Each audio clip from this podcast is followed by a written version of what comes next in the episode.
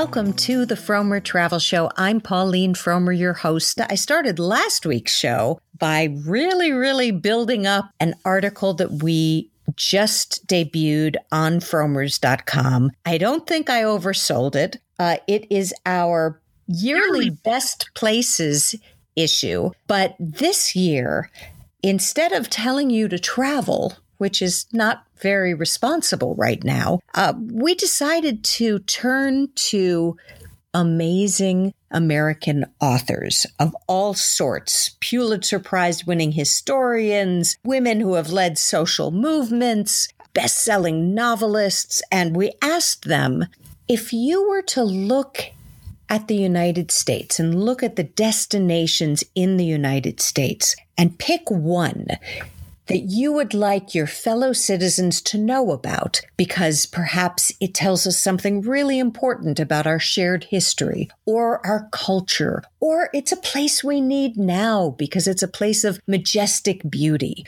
Which place would you pick to help and this is going to sound highfalutin, but, to help heal the United States, we're, we're coming out of a really, really terribly divisive era. And we need to start the healing. We need to understand that we have more in common than we have differences. So that article is up now. You can find it at frommers.com slash best places 2021. And to help me discuss that wonderful article, we have the Frommer's staff here. We have editor in chief Jason Cochran and managing editor Zac Thompson. Hey guys, thanks Hi. for being here. You know, everyone who listens to your podcast has heard each of us individually with you, but this is the first time we've all been on at the same time. Yeah. I know I'm I'm nervous about a train wreck, but but hopefully that won't happen. Uh, It'll be a fun ride while it crashes. right. So, uh, Jason, why don't you take one of the first destinations. Sure. Tell us about what's in the piece. And if you want to add anything to what I just said, feel free. Well, in a few of our cases, the writers uh, spoke to us and we, we talked it out and, you know, figured out what they wanted to say. And sometimes they wrote something completely on their own. One of the, the first ones I want to share is a conversation that I had with a really wise, brilliant writer named Cheryl Strayed. If you've seen the movie Wild or read the book Wild, that's her. She was also Dear Sugar uh, a, advice columnist for many years. So she's worn many hats, but none of them poorly. She's she's such a smart person. She she's interesting. She chose she chose the Oregon coast, and there's a couple reasons. One, and I love this. It's that she said uh, that the local authorities, in their infinite wisdom many years ago, decided to declare the entire coastline the public's land. It's like one giant park for everybody. It's not built up with high rise condos for the most part. It's just wild, to, to, use her word. right. And she loved that fact, and I think I love that too. I think it is um, a, it's a beautiful, gentle reminder of what we all share in terms of the natural resources of the country. Now, if you don't know the natural resources of Oregon, it's incredible jagged rocks and mountains, and a, and a really sometimes rough coast uh, surf coming in on the beach. And so it's it's quite a striking place to be. And she said that the f- three favorite things she loves to do when she travels is to walk to eat yeah and to cozy up with a book and she said Oregon coast because it's sometimes quite chilly or rainy and has those other things I just explained. It's um, perfect for all three because the seafood's terrific. The restaurants in these little villages up and down the coast. It's not a place that I've ever thought of taking a vacation, but hearing her describe it, uh, I think I would really be willing to. And and boy, the way, by the way, Cheryl is someone who really knows what what how to travel because Wild is about her walking from the bottom of California all the way up the coast on the Pacific Crest Trail. So right, um, right. she really she does love to walk. There's no doubt about that. You know, we have a book. We have a book about the coast of Oregon with Seattle and Portland. Uh, it's a top vacation destination, although it's not a place you go for swimming. As you said, you know, it's wild, rough surf, mm-hmm. but these adorable towns, so much history, so much natural beauty. I, I love that she picked it and, and why she picked it. Me too. It reminds me of the Goonies. If you're of a certain generation, remember yeah. Zac? The Goonies in what 1985. Haystack Rock or whatever that's called on Cannon Beach. I think that's mm-hmm. where they come out at the end. And she names the town. We talked about the Goonies. It didn't make it to the final. You know, the town they live in is Astoria, Oregon. It's right up at the top at the Columbia River's mouth. And uh, Astoria is a great town that she recommends you visit. And that's where they filmed the city parts of uh, of the Goonies. Anyway, that's for Gen X. We love that. You live in Oregon? Yeah, in Oregon. Mm-hmm. I mean, that's where she lives. I don't know. I don't know where she lives. I think she probably has some sort of close affinity to that area because she also finished the trail when she when she uh at the end Yeah. of Wild. For sure. Right. Yeah. All right, Zac, what's one that you want to highlight? Because let, let me say there are, is it 16 or 17? I think there are s- 17 places highlighted. And at the end of all this, when we talk about the ones we're going to talk about, we'll, we'll tell you what else is in it. But Zac, uh, what, what's one that you think was particularly interesting? This is another one that um, was based on a conversation, um, and I interviewed this person. It was Kim Johnson, who wrote a young adult novel that came out this year. It's her debut novel called This Is My America, and it focuses on wrongful incarceration and um, of a young black man and uh, his uh, a young woman's um, effort to actually I think it's her father and it's her young woman's effort to get him out of jail. But uh, she recommended the and I agree with this strongly the National Memorial for Peace and Justice in Montgomery, Alabama, which Mm. is um, dedicated. It's a memorial dedicated to uh, black victims of lynching and racial terror in the United States between 1877 and 1950, so about the end of Reconstruction to the start of the modern um, civil rights era. It opened in 2018 through uh, the work of Bryan Stevenson and his Equal Justice Initiative, and uh, it, it, it's been widely covered. But if you don't know what it is, it's on the six-acre site um, in Montgomery, and it's uh, the the centerpiece of it is this walkway that has these like hundreds, I think 800 uh, weathered steel columns uh, inscribed with the names of uh, U.S. counties where lynchings took place and the names of um, all the people killed there. And the walkway kind of slopes downward as you as you walk through it. So eventually, the columns are hanging overhead. Uh, it, it's like you know black bodies swinging in the southern breeze, as Billie Holiday sang. Uh, strange fruit. But um, there's also an accompanying legacy museum they call it that has sort of the history of African African Americans in the um, United States, injustice and the triumphs there. Um, and, and she, uh, Kim Johnson, uh, the uh, author, selected it because um, she says she wanted to focus on how the lynching history of the U.S. links to this connection of mass incarceration of black and brown men and sort of this legacy of policing black bodies. And she, she, what she said she appreciates about it is that every black life lost is mentioned, is uh, etched in stone, or steel, Wow. actually, and that when she sees those pieces, she thinks, you know, that could have been somebody's parent. Did they have Uh. a child who raised that child? And how, how was that trauma passed on to the next person? So there is like a heavy weight to it, I think, but also what she pointed out was a sense of resolution because now that it's finally been recognized and can't be taken away.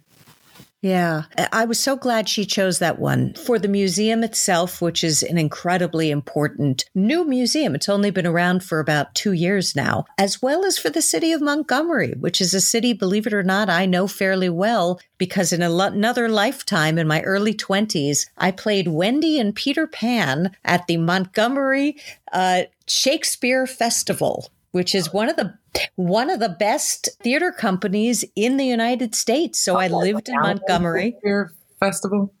Sorry? Don't they call it Alabama Shakes or something? That that is a big It's called the Alabama Shakespeare Festival. Yeah, yeah, yeah. Gorgeous theater, top notch. And the city is such an interesting city. Back then, the Maya Lin Civil Rights Memorial had just opened in Montgomery. You can see both when you're there. It's another very beautiful, very minimalistic.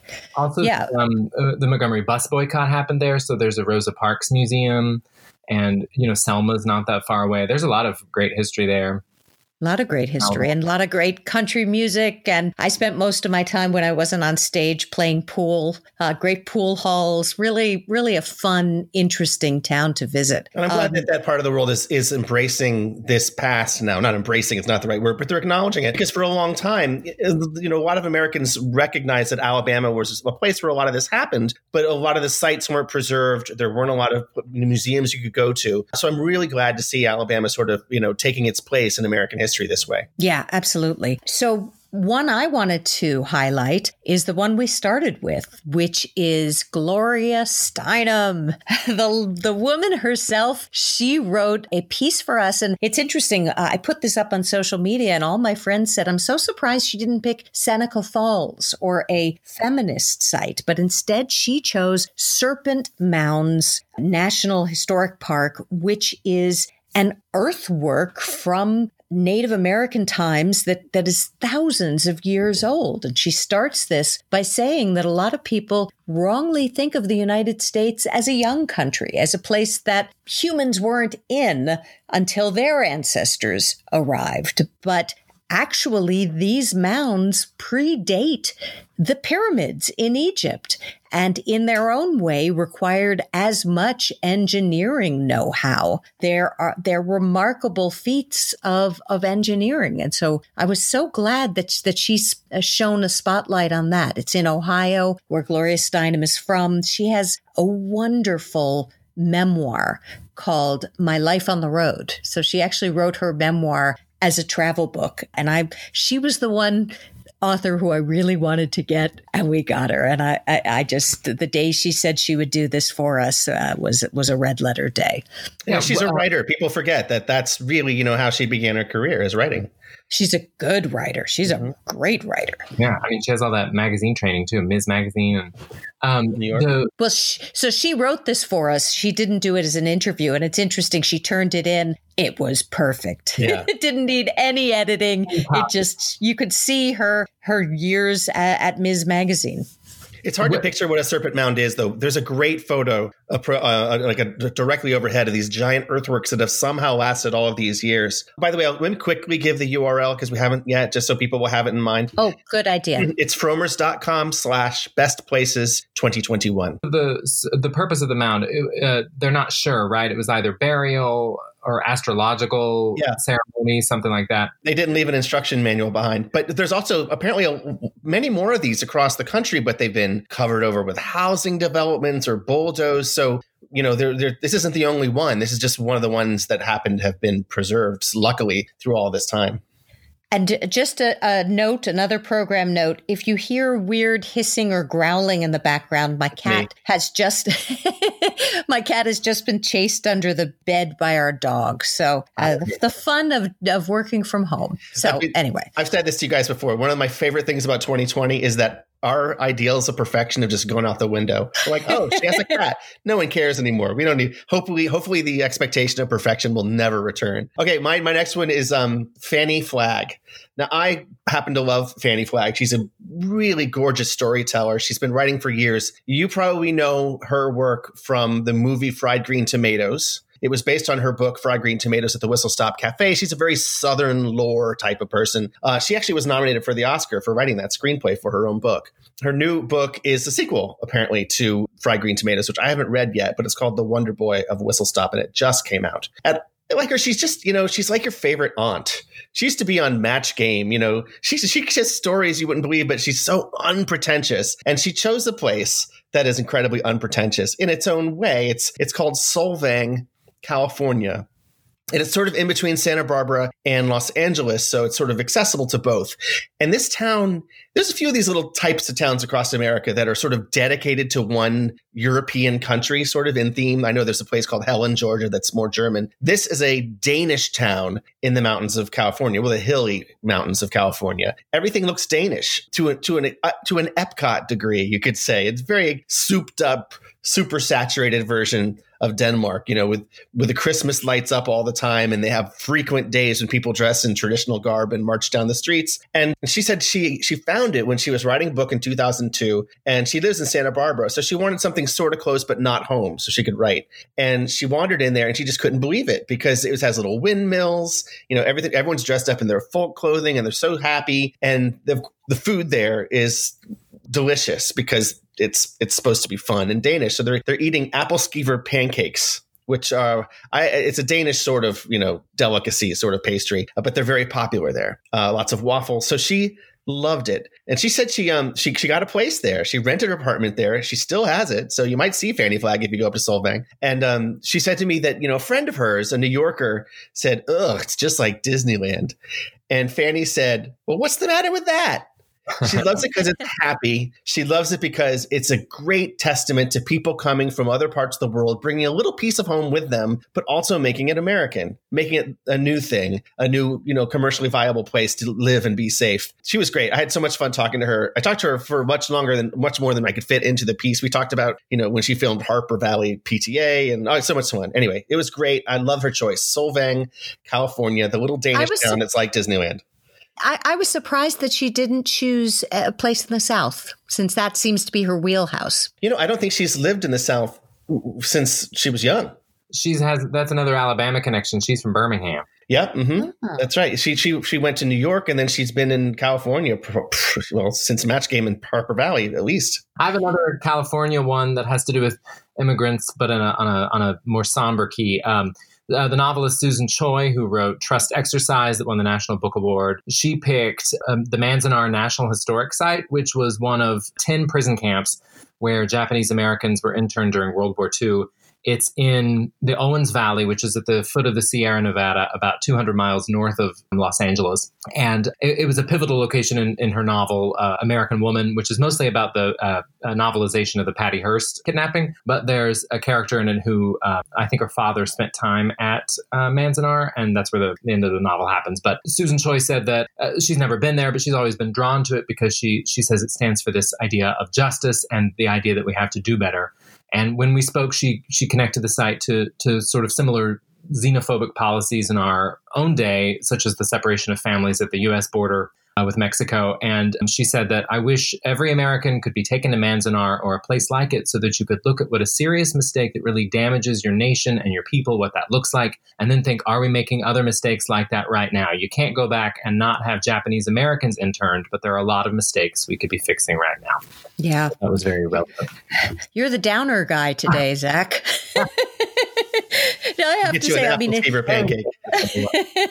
yeah, it's uh, what's really fun about this article is there are some very serious mini essays, like the one Zac has been talking about, and some lighter ones, and some in between. My, I, I shouldn't say this. Should I say which my favorite is? Well, I'm just about to. My favorite was written by the historian Daniel Okrent, and it's interesting. Some people chose places that you've never heard of, like uh, Margaret Verble chose Fort Fort Gibbs. Gibson in Oklahoma. Fort Gibson in Oklahoma, and uh, the, the, Avra Valley of Arizona was cho- chosen by Lydia Millett, who's a terrific writer. But Daniel chose something that seems obvious. He chose Ellis Island, and again, the focus is on immigration.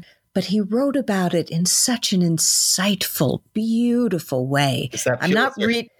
It's well, he actually was he was a finalist for the Pulitzer.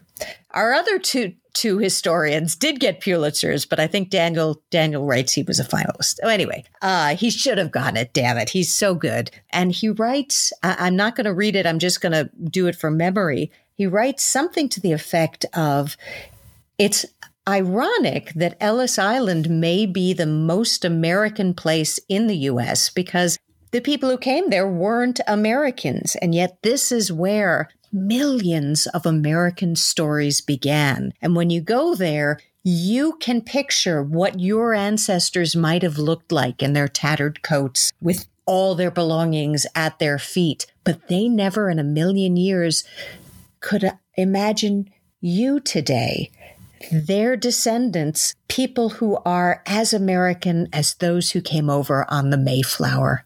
That just that just made me uh, maybe because my grandmother went came through Ellis Island, so oh, really? I I have a oh yeah yeah yeah her name's up Pauline Abrams. Uh, I'm named for her. Where did she immigrate from? She immigrated from Łomża, which was a little town that toggled back and forth between Russia and Poland. Oh, so it really depends. Mm-hmm. It, it, depends when you're talking about Lucky it. I them. actually visited it. Yeah, lucky them. Well, she was escaping her, both her, she was 16 when she came through. Both her parents had died of typhoid. Uh, and so she took her five younger brothers and sisters on this incredible journey across Europe to England and where she was able to get a, a boat and get them to the United States and all kinds of crazy I'll, I'll, talk about it someday on this podcast. All, all yeah, I think that's a, adventures. I'd love to hear that. Mm-hmm. that it's, it's, a great, great story. Is that but That's Arthur's mother. Wow. Yeah, who I'm named for. I never knew her because uh, she died before I was born. But and so, Ellis Island is such a terrific museum. It's really one of the best, just plain old museum museums. The way it's done, I think anywhere, not just in America. Yeah, no, they they did an extraordinary job with it. It just uh, polished it up to a fine gleam, except for one part that they left looking like like it did. You know, it was abandoned for many years before they turned it into a museum, and they left one part somewhat crumbling, and you have to go through with a hard hat. That's a special tour. You pay extra for that, uh, but it's it's so worth it. And fascinating stories are told at the museum. You learn about the people who got turned back. You learn about the medical tests they had to do, the kind of sneaky tests that were given to make sure they weren't communists, you know, that those kind of things. So yeah, Ellis Island. That's yeah. that's that's the and second. There are a lot of places where people came into the country. Ellis Island just happens to have now been really well preserved. It's attached to the Statue of Liberty as part of a national park unit. Um, because you know you could have come in through Philly, through Boston, but now this is the place that we decide is now going to stand for so many of our immigration stories. Well, I would say it should stand for and it, it should. because it's gorgeous too. Well, it's not only that it's gorgeous; more people came mm-hmm. through there than through any other. It's a miracle it survived, far. really, because once they were yeah. done with it, like what was in the 1950s or something, you know, it took a while until people started to really realize how important it was. There's that island next to uh, in San Francisco that they call Ellis Island West, and it has yeah, nothing has been preserved. Angel Island, isn't it? Yeah, but it's mostly a nature preserve now. Huh. Yeah. Interesting. All right, Jason, what's your next one?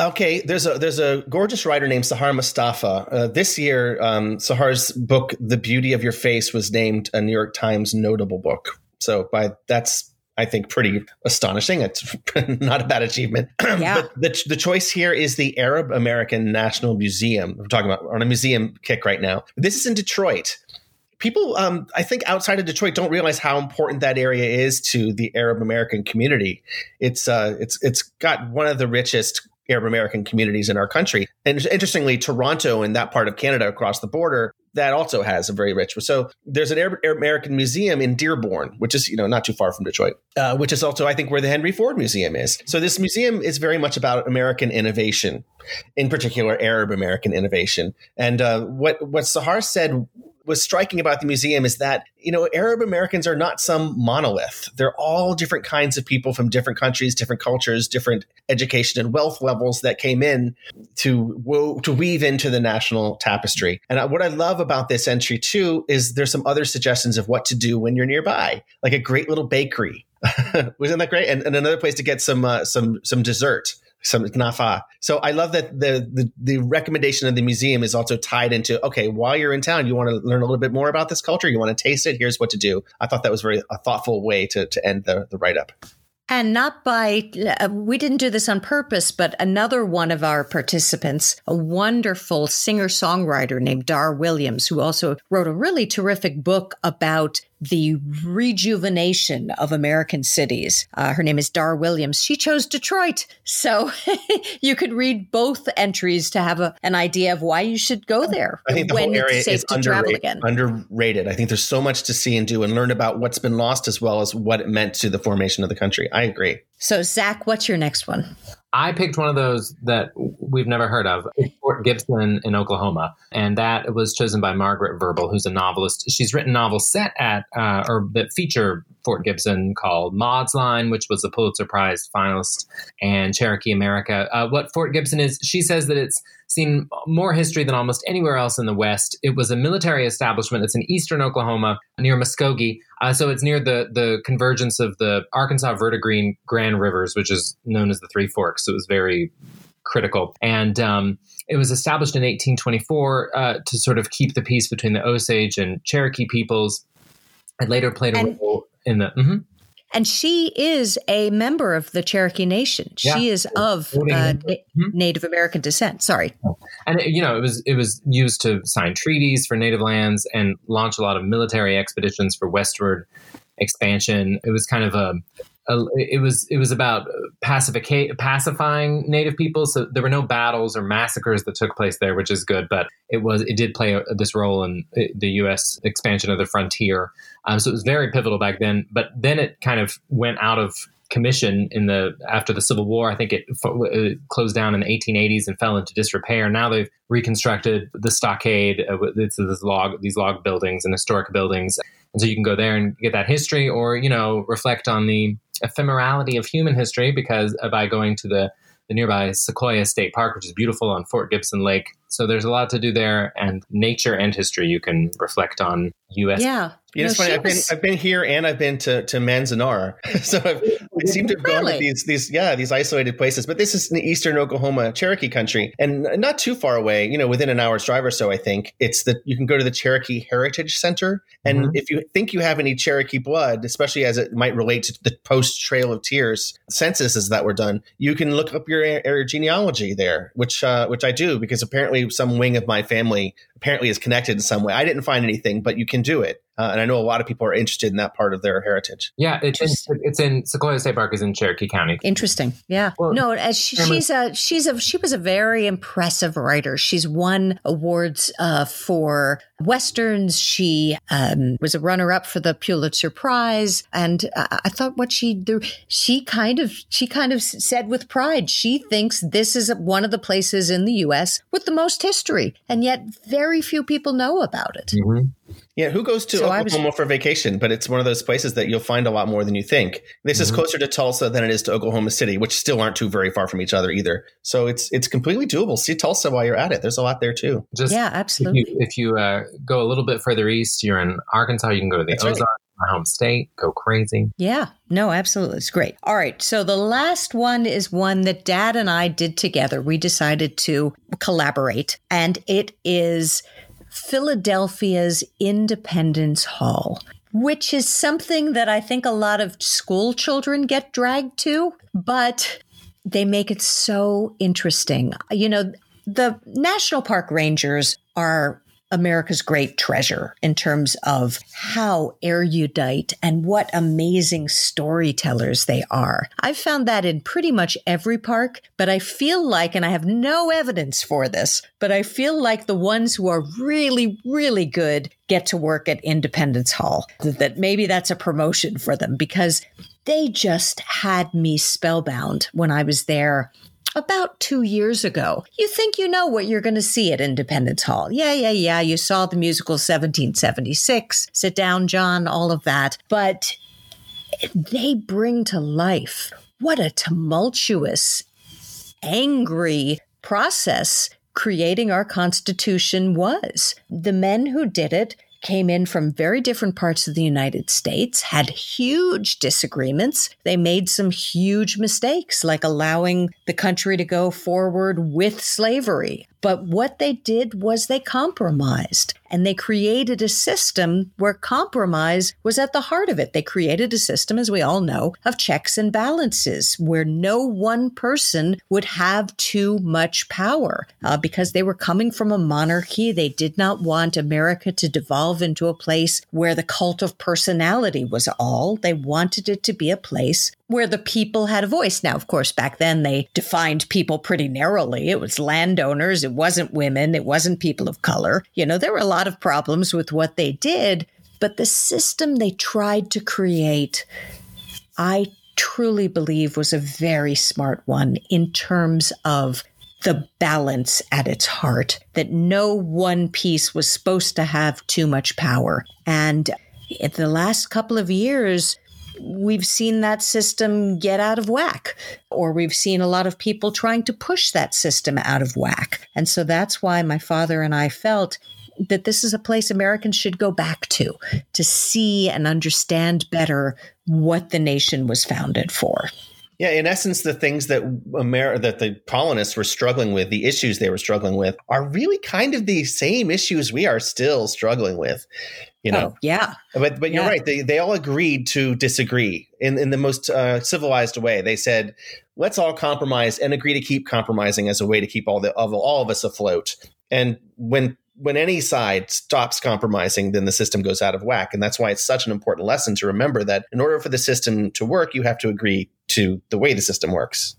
Yeah, yeah, absolutely. Finding consensus. That's the only kind of way we, you can move forward and under our system. For sure. Yeah. So those are those are some of the ones we thought we would focus on. But if you read, go there, you'll read an uh, incredibly charming piece by David Sedaris. Uh, you'll read things by Timothy Egan, by uh, Lydia Millett, by Rick Atkinson, Rick mm-hmm. Atkinson. TaraShea Nesbit. Yeah, yeah. TaraShea Nesbit. We just have this. So it's been, uh, it was a challenge to get people to do this. I had to do a lot of emails back and forth, except for Jodi Picoult. Bless Jodi Picoult. She not only said yes, she immediately sent in her submission, and it was really great. When I saw that, I knew we had an article. So we hope you'll come to frommers.com. Uh, we thank you for listening this week. We'll be back next week. And for those who may be traveling, may we wish you, should we try and do it at, at once? A hearty bon, bon voyage. voyage.